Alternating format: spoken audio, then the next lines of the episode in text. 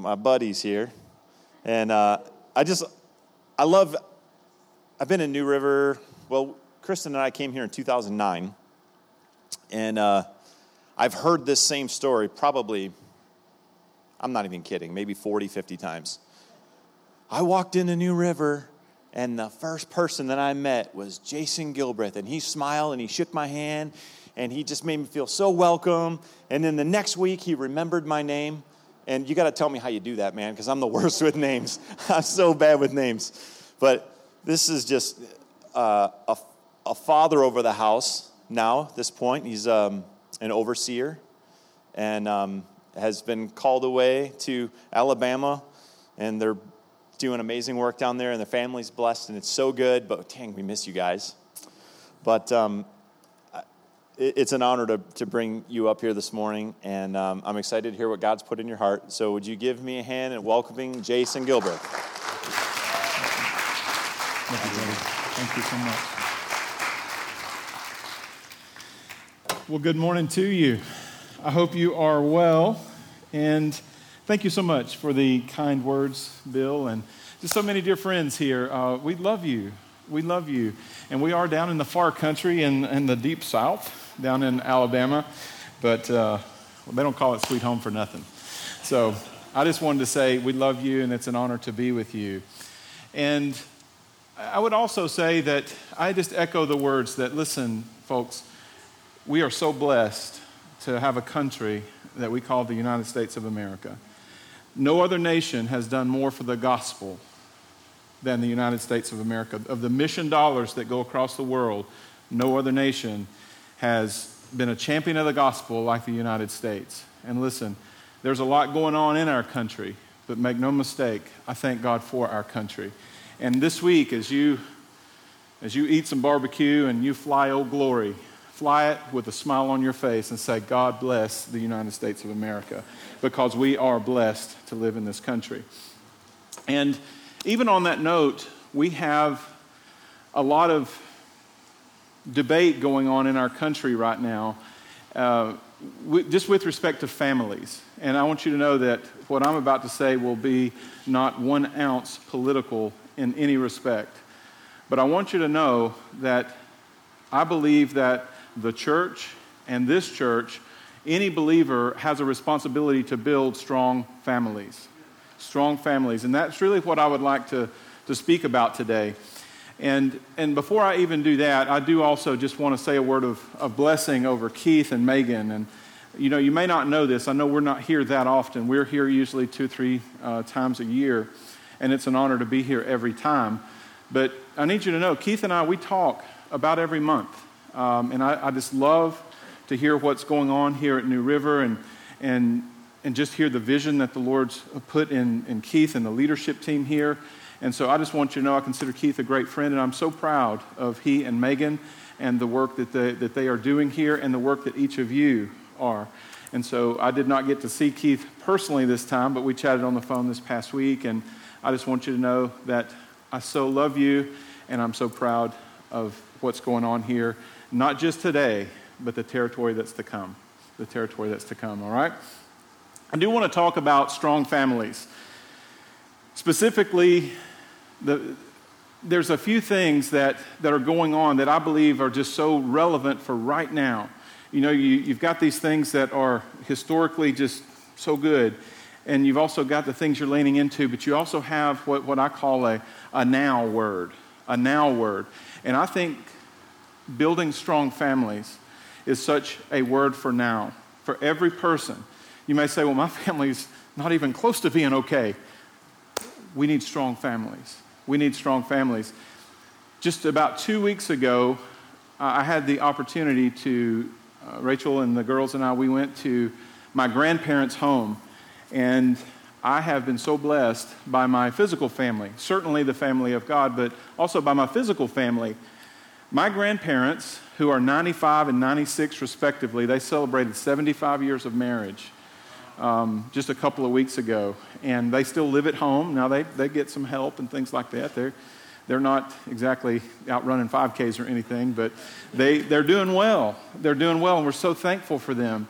And I want you to know that strong families are so important because I recognize that I've got a lot of growing to do, but I also recognize the blessing that I've had because of a strong family and the heritage that they provided as part of that. And I want you to know that I believe it's the desire of the Lord to build strong families right now. And when we think about our family, you know, we, we all have the in laws, and some of them we would consider outlaws. And then we also have all kinds of elements. We got that weird relative, you know. You got the one who's like, oh boy. And, and if you don't know who that is, it, it might be you. So you need to remember this. So please understand that I get family dynamics. Rachel and I lead a small group quite often, uh, and we title it Marriage and Family Dynamics because sometimes it's dynamic, sometimes in a really good way, and sometimes it's like, it's just getting a little crazy. But listen, I want you to know we all deal with family. We all deal with family. And, and I want you to know that family is also a blessing. Family is a blessing, even though we have tough moments. And the thing that is very apparent to me is dysfunctional families seem to be much more common than ever dysfunctional families may be more common than ever, but it does not make them okay because dysfunctional families cause damage. Dysfunctional families cause damage. Now, before I go any further, I want you to know that the grace of God is available and ready for every situation in your family. Every situation. But dysfunctional families are not okay. You know, we need the, the we need the touch of Jesus in our families. And your family may be dysfunctional today, but make no mistake, it does not have to stay that way. It does not have to stay that way. And I want to begin by reading you a couple of scriptures. The first one comes out of Deuteronomy 5 9 is in your handout, and I've also, it's actually 5 9 and 10, and then there's also a parallel scripture out of Deuteronomy, um, excuse me, out of Exodus 20, verses 5 and 6. But I'm going to read uh, a scripture out of each one of these, and you'll get the gist of it. So, out of Deuteronomy 5 and 9, it says, You must not bow down to them or worship them, for I, the Lord your God, am a jealous God who will not tolerate your affection for any other gods. I lay the sins of the parents upon their children. The entire family is affected, even children in the third and fourth generations of those who reject me. But going down to Exodus 20 and 6, it says this But I lavish unfailing love for a thousand generations on those who love me and obey my commands. So, what the scripture says right here, and let me say that both blessing and cursing are mentioned both in Exodus and Deuteronomy right there. And it's a little bit of a sobering thought to know that the things that I choose, the decisions I make, the choices that I choose now are going to affect my children, my grandchildren, even perhaps my great grandchildren but also know that can be a vicious choice and it can be a virtuous choice. And the thing that is, is apparent to me is that when we prioritize the things of God, we can have a generational blessing upon our family. And let me give you a little uh, background on this. There are such things as generational blessings and curses. You know, God gives grace to every person and we make our own decisions. But it's like this I would say a generational blessing or a generational curse is one where we make our decision, but it's like we grow up in a prevailing wind, if you know what I'm saying. We, it's hard to grow straight. The grace of God will help us do that, and, and every person has the opportunity to overcome it. But the prevailing wind that I face is very likely different from the prevailing wind that you face. And you, you see families who have uh, financial difficulties generation after generation. You see families who have uh, illness generation after generation. You see families who seem to just be blessed. You're like, wow, this wisdom is carried forward from generation to generation. And, you know, it's just so apparent. But I, I, I believe that the word of the day is the Lord wants to bless your family and build a strong family. Let me give you a few things just for context. See, your life will be a stepping stone or a stumbling block for the people that you love. It will be a stepping stone or a stumbling block. See, some of the most common life hurts are family wounds. See, I, I've decided that I don't want my choices to cause my children to have to get over me later. And listen, I, I am chief of wrong choices. I've made my share. But I want you to know that I also know that the grace of God gives me ability every day, and it gives to you the ability to choose life in every circumstance. In every circumstance. Your family will be blessed by the actions that you take when you obey God. Every single time. Today in America, I want to give you just some, some background, just some practical stuff. Rachel and I, we, we've got a real heart to see marriages healthy. We've got a real heart to see families made strong. And we do a lot in that respect because God gave us grace when we were absolutely broken. I want you to know that. God met on our worst day, He was our best friend. And so I'm, I'm coming from that place. So listen to this. About 90% of people in America want to be married, but, but less than about 50% of adults are married. Less than 50%. Since it's been measured, that's, that's an all time low in our country. Less than 50% are married. Largely due to the fear of marriage and the problems that they've witnessed in others. The CDC, Centers for Disease Control, captures some of these things. 40% of births in our country in 2016 were to unwed mothers. Were to unwed mothers. I also want you to know in 1950, married couples made up 78% of households in the U.S. 78%. And in 2011, it's 48%. And the, the fact of the matter is, there are more people who are delaying marriage for a long time and having fewer children. Uh, just literally, if you rewind back to 1950, 1960, average number of children were 3.9 in our country. Today, that number is 1.9. So we're having half as many children. We're getting married later and things like that. Now, listen, that, that's not a, a, a, problem per se. In if you only have one, well, I only had two kids. You know, I feel like I'm blessed, and I've only got two. Um, but I want you to know that children are a blessing, and marriage is a blessing when we approach it God's way. Let me say this.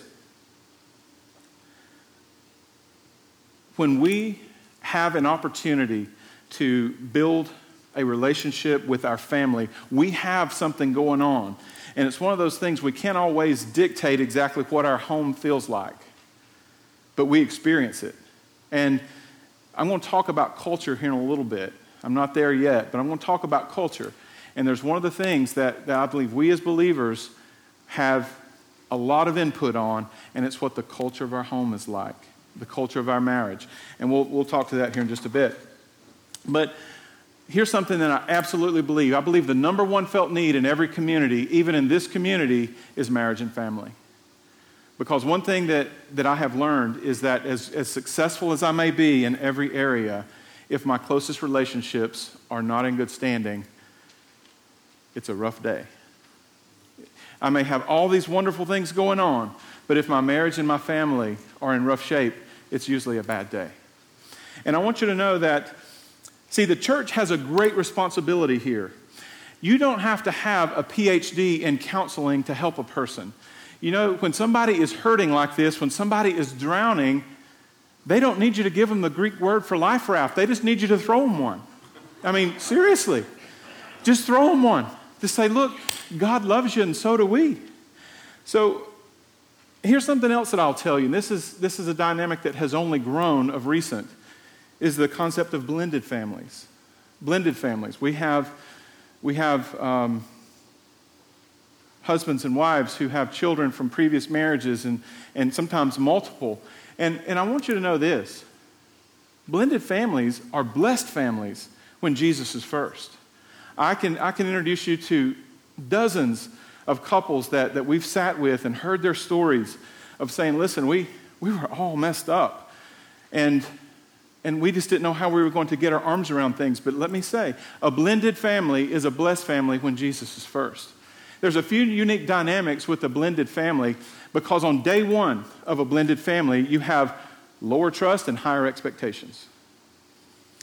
But I can say this that blended family can be an absolute blessed family.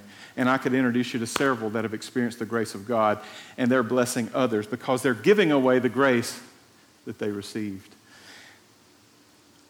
I'll also say this see, the devil, he, especially in a blended family situation, a devil, the devil, he likes to create a place that we can never go back to.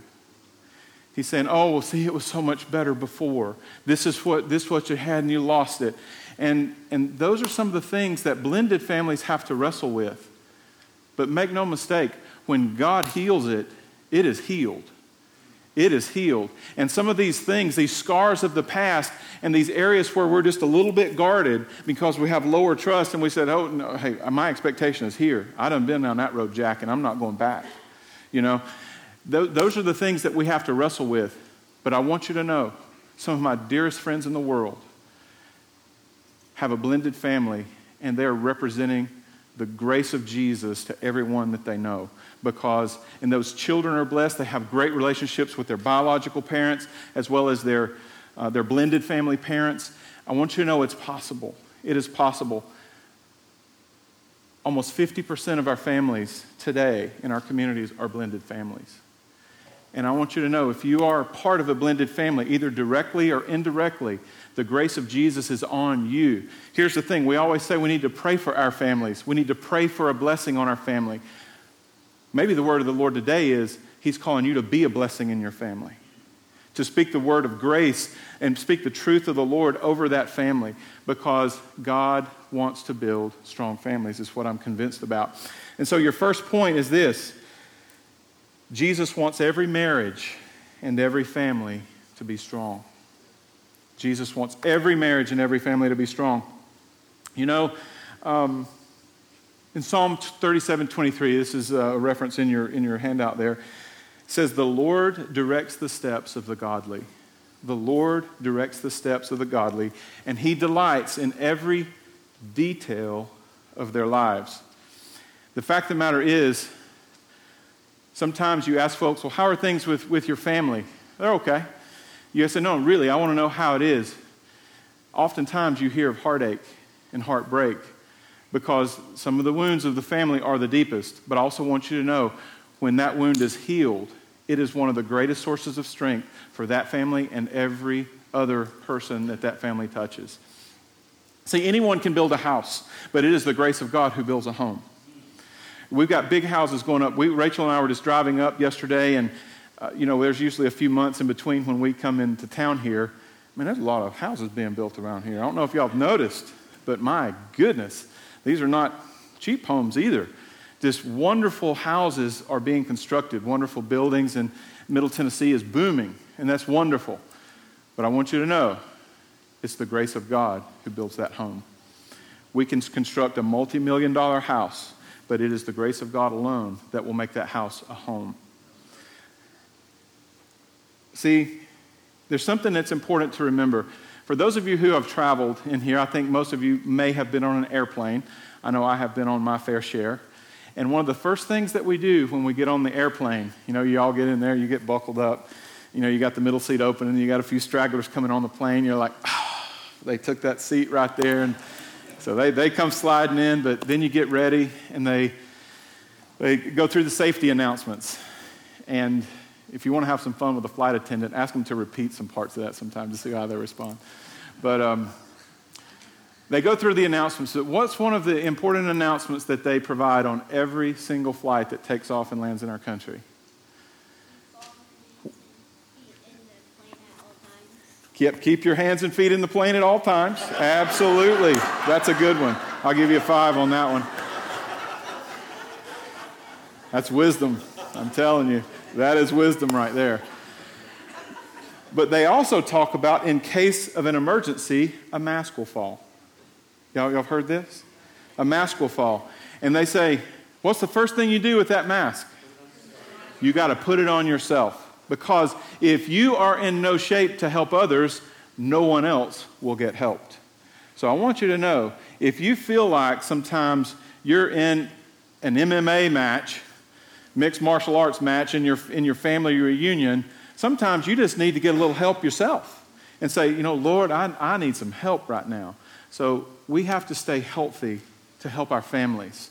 And, and so my girls who are here with me today, I love them so much, and, but they know that my commitment to, to this lady right here is going to be second only to Jesus and them next. Because I'm going to love her, and she is my priority, and then my children. And it's, there is a, there's a right order to the way that we approach things. And I have to make sure that she and I are healthy so we can be the best we possibly can be for them. I'll give you an example here. See, time reveals the truth whether or not we've succeeded with our children. Only time will tell because it's a process. How many of you can change your kids' behavior overnight? Not a hand went up, shockingly. You know, you know children, children, they, you, they, they've, they've got this thing called a will, and sometimes they've got a strong one. But, uh, but I want you to know that children are a blessing, but only time will tell how successful we've been in the culture of our home. Only time will tell. See, parenting is more caught than it is taught. And the most important role that we have as parents, the most important role, is to introduce them to a God who loves them and cause them to depend on Jesus. I'm a part of that, and Rachel is a part of that, and you are with your children. But the most important role that we have is to introduce our children to a God who loves them. Make no mistake. And See, the basic concept of God is developed through our parents. See, I've heard it characterized this way our parents are the first image bearers of God that we see. They're, they're the, they're, that's the way that we first see God. And, and that takes me to my next point. And this is kind of getting to the meat of some of the stuff, but my second point right here is strong families are not perfect families. Strong families are not perfect families. Because I could also ask you to raise your hand if you come from a perfect family. And shockingly, no hands go up because none of us do. None of us come from perfect families. But let me read you something here. You know, I told you that our families are the source of the greatest blessing, but also the greatest heartache sometimes. Why don't you read what the Lord says out of Psalms here? Psalm 56 8 says, You keep track of all my sorrows. You've collected all my tears in your bottle. You've recorded each one in your book. The Lord's not the Lord knows what you've dealt with. The Lord knows the family that you deal with now and the one that you grew up in. He knows. Psalm 39, 4 through 7 says this Lord, remind me of how my brief or how brief my time on earth will be. Remind me. Remind me that my days are numbered and just how fleeting my life is. See, you've made my life no longer than the width of my hand. Hold your hand up. The scripture says, You've made my life no longer than the width of my hand. My entire lifetime is just a moment to you. At best, each of us is but a breath. See, we're merely moving shadows, and all our busy rushing ends in nothing. We heap up wealth, not even knowing where we're going to spend it. But so, Lord, where do I put my hope? My only hope is in you. And I want you to know none of us grow up in a perfect family, but God knows each one of our sorrows, and He knows the scope of our life. He can look at it, and it's not even as big as our hand. You know, think about the generations that have come and gone before us.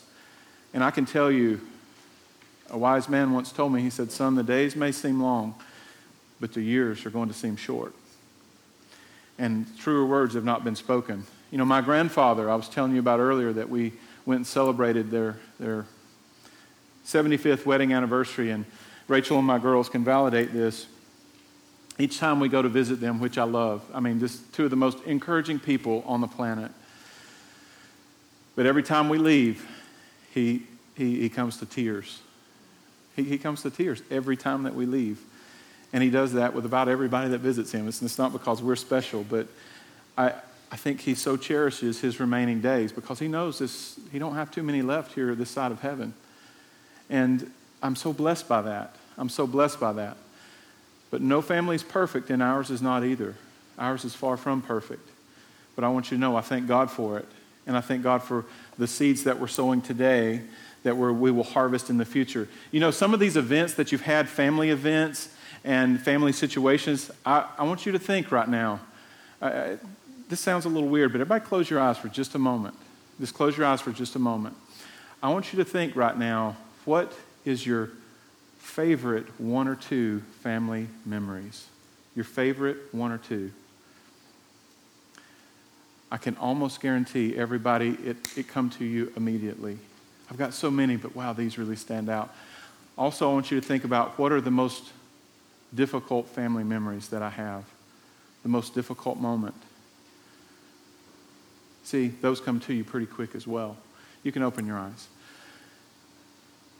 But see, we, we all relate to this because every person, you may have a big family or a small one. They may live close, they may live far, but we're all part of a family. That family may be really functional and it may be really dysfunctional, but I want you to know Jesus cares about your family. Jesus cares about your family.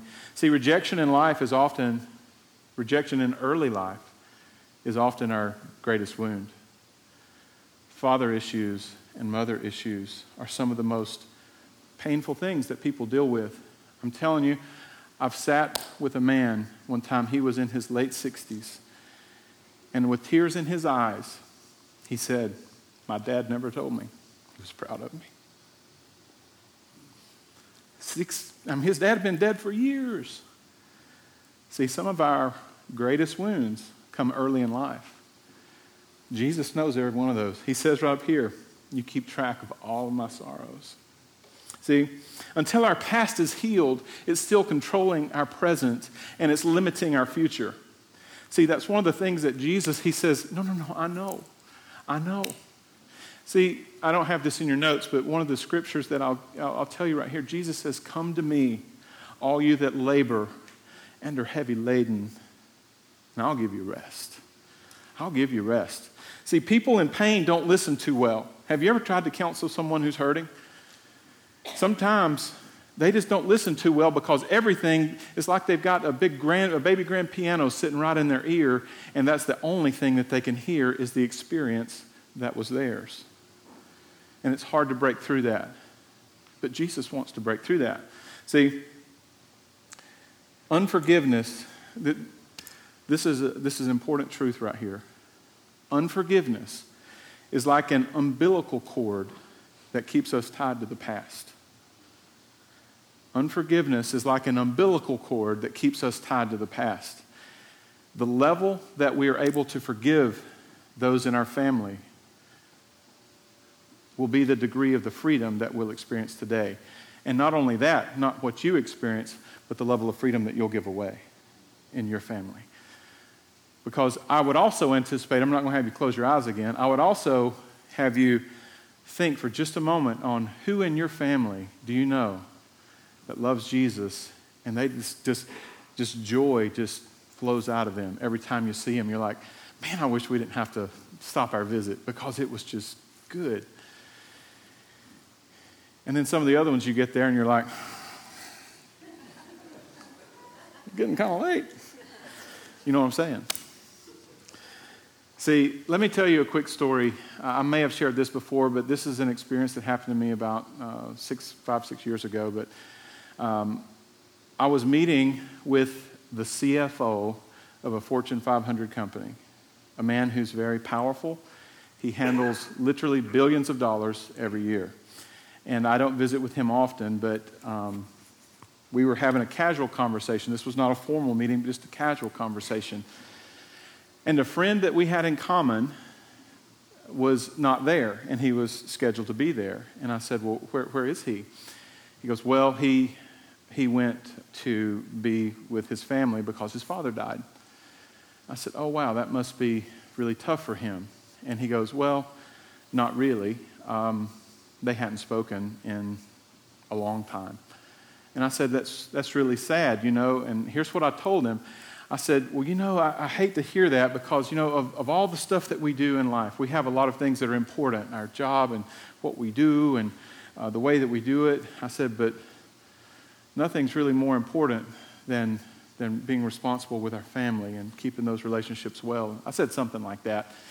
And he stopped me and he, stepped, he took a step closer and he goes, It's interesting you say that. And I said, Well, tell me more. Why? He said, Because I haven't seen my dad in about 15 years. And I said, Really? I said, Does he live far away or something? He goes, No, no, he lives about a mile and a half away. I said, Really? Um, he said, My, he, my grandchildren would not recognize, or my children would not recognize their grandfather because they've never seen him over old wounds and things like this. And this was a man that had so much influence and so much responsibility, yet one of the early wounds was still front and center. Now, listen, he was successful uh, in the business sense, but I want you to know, in the relational sense, he was hurting and he was damaged over some things. And he didn't tell me the what and the why. We didn't go through all through that. But I want you to know that's a, that's a discussion that stood out to me so much. There's also another story that I will tell you quickly.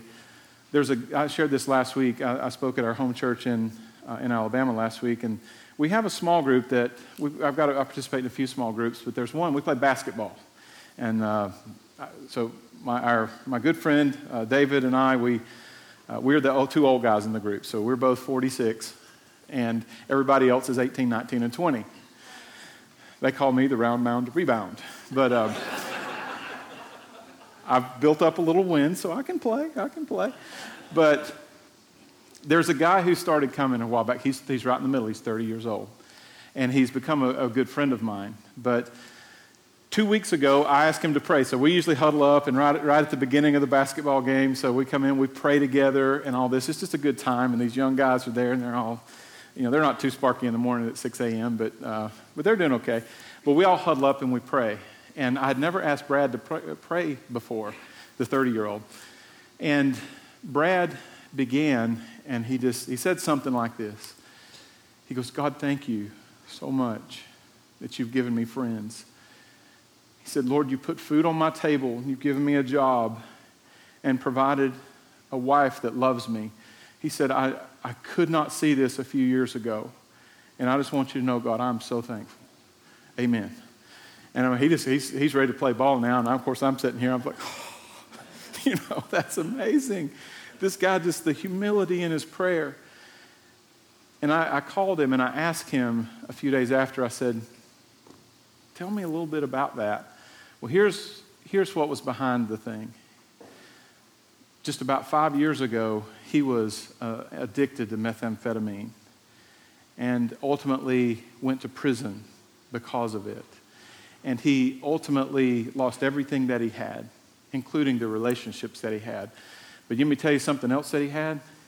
He had a mama who loved Jesus. And he told me something. He goes, My mother thank God for my mother. He, here's what I told him I said, Brad, Jesus sees you right where you were and right where you are. Because, see, the devil is not afraid of where you were. He's not, he might not even be afraid of where you are, but the potential that Jesus has placed inside of you, the devil quakes over that. And I said, Listen, you've experienced the grace of God, and you're about to give it away to a number of men and women that you don't even know about yet. And what he's doing right now is he is on staff at Teen Challenge. And I don't know if you know about this organization, but a wonderful organization. They help men, uh, they help men and women, young men and women that, especially that are in the grip of addiction. And so I told him that. I said, "You're going to make a big difference, brother." He goes, "What's funny you say that?" My mama told me the same thing. and so let me say, your family may not be perfect, but Jesus sees right where you are and reaches right in there and he goes, No, no, no, no, no. All those sorrows that you had and the, the wrong choices that might have been made by you or someone else, I see them all and I want to heal them all because I know what you have the possibility of. You can be a champion of the gospel both near and far. And, and kind of the context of this was I was talking last week about Paul and I spoke on Galatians. But Paul began the book of Galatians saying, they, you knew me the way I was. And so did Brad right here. I was that way. But Jesus, through the grace of, of a mama, of a mother who loved him, showed him grace. See, the best way to help people through their issues, this is people in your family too, is to give them responsibility in something higher than them. Give them, give them something, say, listen, you got bigger things. You don't see it right now, but God sees it. You got bigger things destined for you. See, religion says clean yourself up and then you can come, come into God's presence. But the gospel says you come into God's presence and He'll make you clean. And that's the difference in your family. You're like, you don't, you don't understand. Like, dishes are thrown at my family reunions. You know, we got when, when you have more than three police cars at the family reunion, it's not good. You know, you don't understand what my family's like. I, Rachel and I sat with a couple not too long ago. Um, I didn't get the chance to meet with them much. From one of the most dysfunctional families I've ever seen. One of the most dysfunctional families I've ever seen. And you know how I'm talking to you? It's like when dysfunctional becomes normal. Like, what's the problem? It's the way everybody is. This, there's not a place for dysfunction. There's not a place. Jesus wants to heal every one of that in your family. And I believe the church has a great responsibility to heal families in that respect, to, to minister to marriages, to minister to families, to help children, to help people who are dealing with, with children issues and things like this. It's the number one felt need in all of our communities. It's the number one felt need. So I want to say number three right here strong families are a spiritual and civic responsibility. Strong families are a spiritual and civic responsibility. So we, we know that the kingdom of God needs strong families, but of all this stuff that's going on, you see all of the interactions, the, the big topics on the news that are going with people that are, frankly, in, in a bad way. They just have no trust of anyone, no respect for authority of any kind. And you see some of these things going on. I believe the best way that we can serve our country and I'm saying this on July the 1st. We're going to celebrate Independence Day on Wednesday. And I'm going to fly Old Glory and I'm going to eat barbecue like every one of you. And I'm thankful for our country. I believe one of the greatest civic duties that we can do is to help families. I believe that one of the greatest things we can do is help families. Give you an example Psalm 112. I'm just going to go ahead and read this. Psalm 112 says, Praise the Lord. How joyful are those who fear the Lord and delight in obeying his commands. Their children will be successful everywhere. Everybody say, everywhere. And an entire generation of godly people will be blessed. An entire generation of godly people will be blessed. See, let me tell you something 70% of violent crime in our, in our country is committed by men who have just broken, had a, a relationship with a spouse or girlfriend go south. Do you know that? See, 85% of the youth or adolescents in prison came from a fatherless home. There's a good friend of ours that's in, our, uh, in our, one of our, our marriage groups. He works at the federal prison in Talladega, Alabama. And he was telling something very interesting one night. Uh, it, was, it was actually Mother's Day. And he goes, Yeah, we sold all these Mother's Day cards. And he goes, You know what's interesting? We don't sell too many Father's Day cards. That was in the, in the federal prison. Isn't that interesting? See, I want to tell you something else that this really struck me when I was doing a little preparation for today. There's a Catholic psychologist named Paul Vitz, and he, he wrote a, a book called The Psychology of Atheism. The Psychology of Atheism. And he talks about some of these intense atheists throughout history, some of the most prominent, the most influential atheists of recent years. Folks like Nietzsche, folks like Voltaire and Madalyn Murray O'Hair, some of these prominent atheists that you've probably heard of. He looked what they might have in common what do you think it was? Of the, there were more than a dozen that he looked at, more than a dozen, they all had a resentment for their father. Tell me that one of the greatest responsibilities that we have, tell me that the church has a responsibility to build strong families. to help dads be dads, help moms be moms. Because how many other people need a praying mom and a praying dad to help them? Also, give you something else. See, most people see God through the filter of Pharaoh, through the filter of a parent, or the filter of an authority figure. And no person is perfect.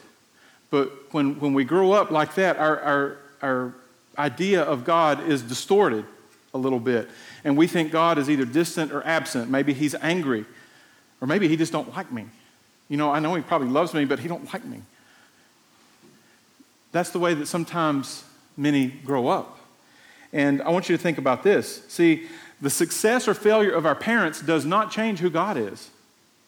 God is who He is in spite of all those folks.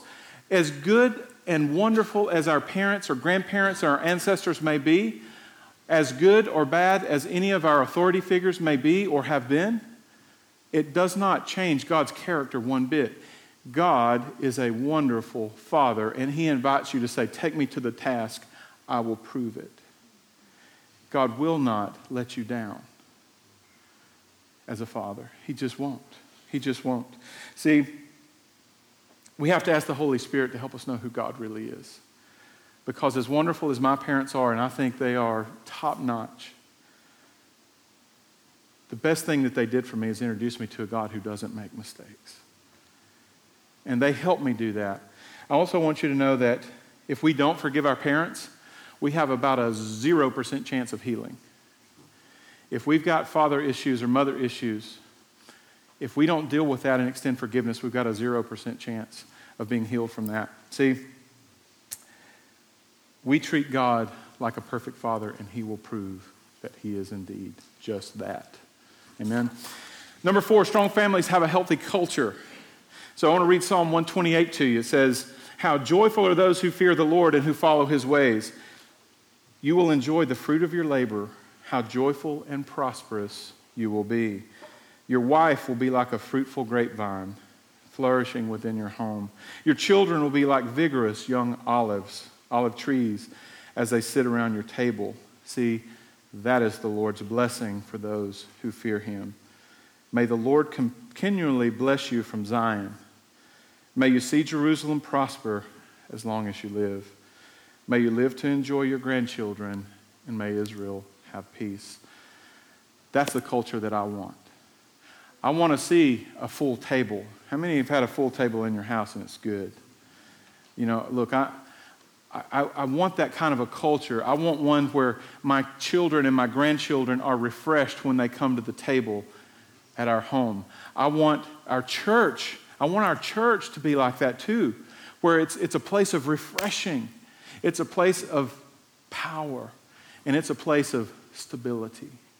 See, strong families, like churches and even businesses, have a healthy culture. Have a healthy culture. See, culture is formed by what you celebrate and what you discipline, what you allow and what you disallow. You may, you may set the rules over here, but how you behave determines the real culture of the home or of the church or of the business. See, marriages and families aren't always ruined by bad things. Sometimes they're ruined by good things that are simply out of priority. We put the emphasis on a good thing, but it's not the first thing. Because the first thing says, we're going to serve God. And I'm going to love this, this woman right here above every other relationship on earth. And I'm going to help them and be a dad to them in every way that I possibly can. Everything else comes after that. See, Right priorities precede the right culture. Right priorities, spiritual, the marriage, the children, everything else. See, I want to give you a few healthy disciplines and traditions. Now, listen, I could also, I'm not going to ask you to do this again, but I could also ask you to close your eyes and say, think about the traditions in your family. Think about the traditions in your home. Like many things, some of the things that you consider small right now, the significance grows in time. You know what I'm saying? Sometimes when you experience an event, it seems kind of good but mediocre at the moment.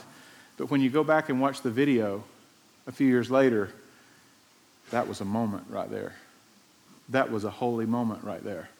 See, the culture is determined by what you celebrate and what you discipline, by what you allow and what you don't allow, by what you champion and what you smother. That is going to tell you the culture of your home. That will tell you the culture of our churches and the culture of our business. See, success is dependent on unity every single time. See, failure is always preceded by disunity. See, the devil's got a plan divide and conquer. Well, God's got a plan as well. It's called unify and conquer. And that is the difference. That is the difference. That is the difference in every home. That is the difference in every church. That is the difference in every business. God's plan is to unify and conquer. The devil's plan is to divide and conquer. There are no exceptions to this. Success is preceded by unity, failure is preceded by disunity. There are no exceptions to this. See, I, I told you this before, but I want to reinforce it right now. We're all called to pray for our family, and I pray that you do. Please pray for your family. We pray a blessing on our family, but the Lord may say, you be the blessing in your family. You, you pray for the, you pray the blessing, but you be the blessing in this family. You may be the one mom that's praying for that child that just can't seem to get it right. They've struggled, they've wrestled, whatever reason, it's just like one after another and it's a vicious cycle. You be that blessing in that family. I can tell you that prayer in your family is nuclear in the world of the Spirit. It just is. It just is. See, the elephant in a room sometimes is what the whole family chooses to ignore. Well, you know, dad's just a raging, anger, angry person. Nobody else knows that, but we know that. Or whatever it is. You know, see, here, here's the thing in your family. I'm talking about your immediate family and your extended family. The elephant in the room is known by everybody. Everybody knows about it. You may, not, you may choose not to talk about it, but everybody knows about it. You will not conquer the thing that you refuse to confront. And I'm not saying confront like this, let's talk. You know, some families, let's talk. You know, this is kind of the posture that we got. No, no, no. Jesus wants to deal with things. And he says, listen, my burden is light. I'll give you grace to deal with every one of these situations because He wants you to have a strong family. See, y'all remember the movie Cool Hand Luke? Paul Newman, back in the day, in 1967. It's a famous Western, and it has a famous line in there, and this is all too common in so many families. He goes, What we have here is a failure to communicate. And we cannot let our families have a failure to communicate. Because the most important people to you, you got to communicate here and say, listen, and I'm going to ask you to do this today before we close, and I'm about to close. I'm going to ask you to think about is there a person or two in your family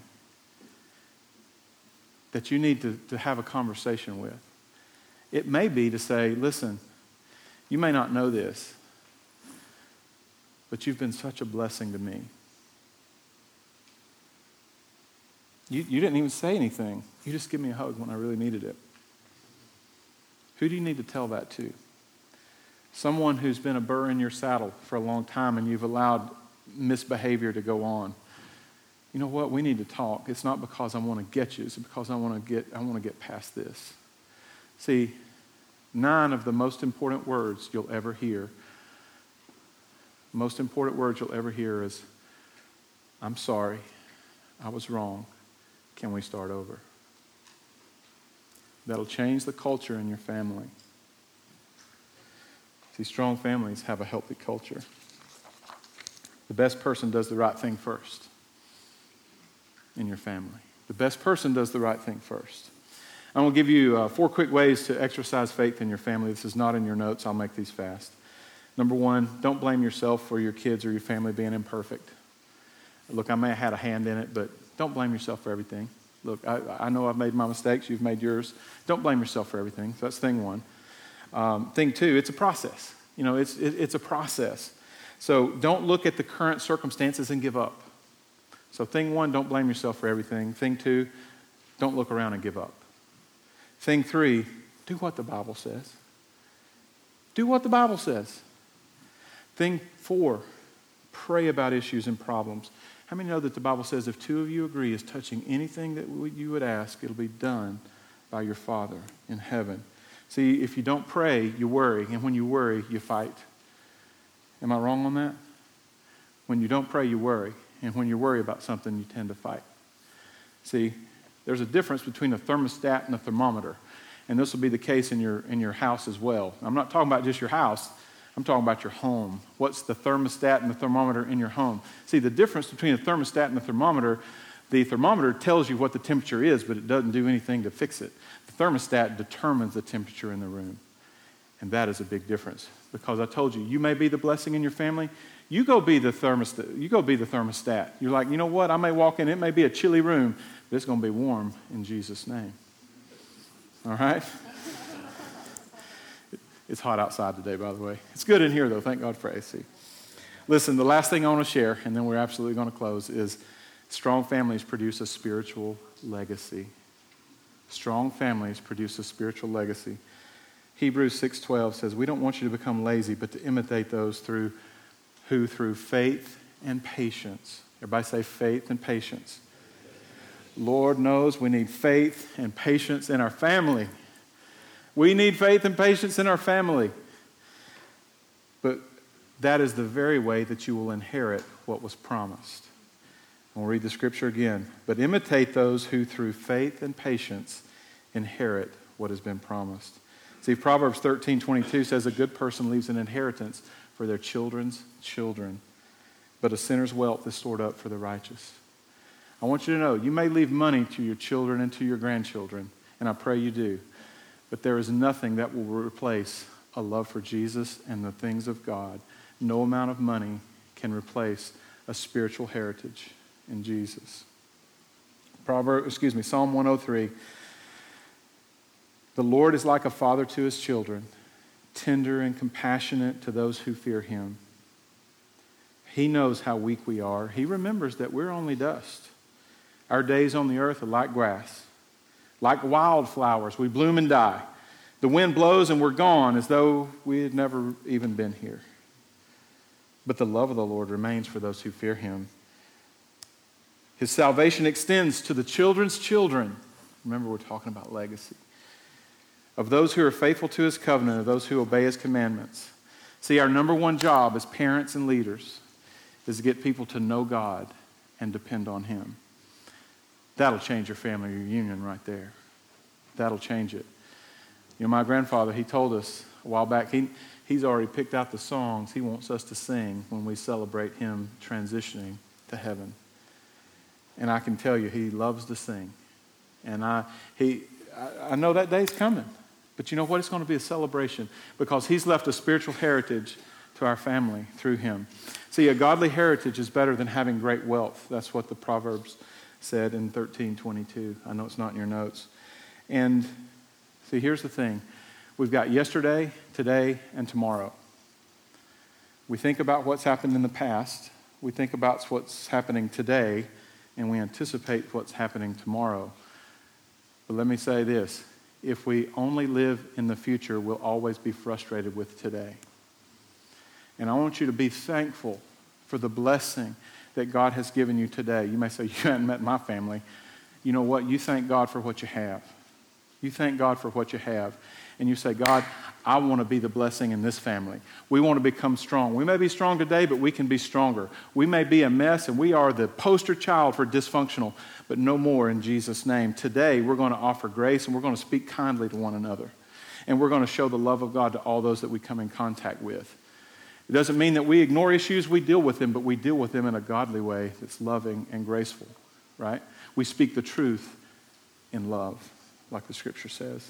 See, I heard a guy say this one time. He says, I had, I had a mini problem that were too big for me, but none were too big for me and my family. None. See, the Bible never says that weapons will not form against you, but He promises they will not prosper. Weapons may form against your family, but by the grace of God, those weapons will not prosper. See, I want to tell you the, the last thing, and then I'm going to pray. If you've got notes, I want you to write this down. What is the number one thing in your family right now? Identify the one thing today that you need to deal with. Do you need to give someone just a heartfelt appreciation? You need to tell them. Write, you know, you say, well, that's kind of weird. Well, be weird then. Write them a card. You know, I promise they will remember. Because remember a while ago when I told you to remember some of those things that were the biggest blessing and the best time you remember in your family? You, you thought of it. You can create some of those times within your family, and you create a culture that rewards grace and it punishes rudeness. You know what I'm saying? You just say, look, we don't, that's not the way we do things here. That's not the way we do things. Number two, who is a family member that you'll communicate with today? Maybe it's your kids, maybe it's a parent, maybe it's somebody you haven't seen in years. Maybe you're like my CFO friend who says, It's interesting you say that. He lives a mile and a half away and we haven't spoken in 12, 15 years. Maybe it's that person.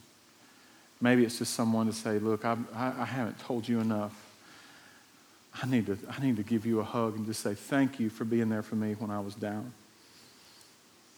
See, we say one day when as an excuse to inaction. Don't let one day when continue.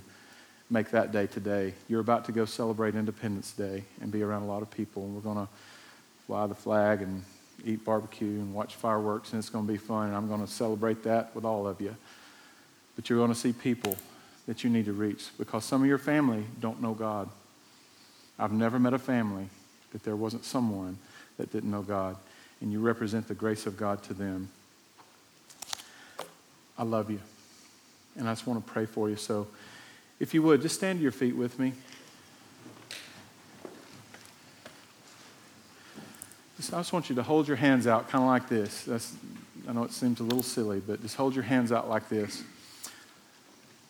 And I pray that right now that you hear the voice of the Lord. And Father, right now, I just pray over everyone in this room, the children to the adults of all ages. You know the experiences that we've had. You know the people that we have the ability to reach. You know our own heart. Maybe someone in this very room is far from God today, and you've had a praying family member that brought you to this moment.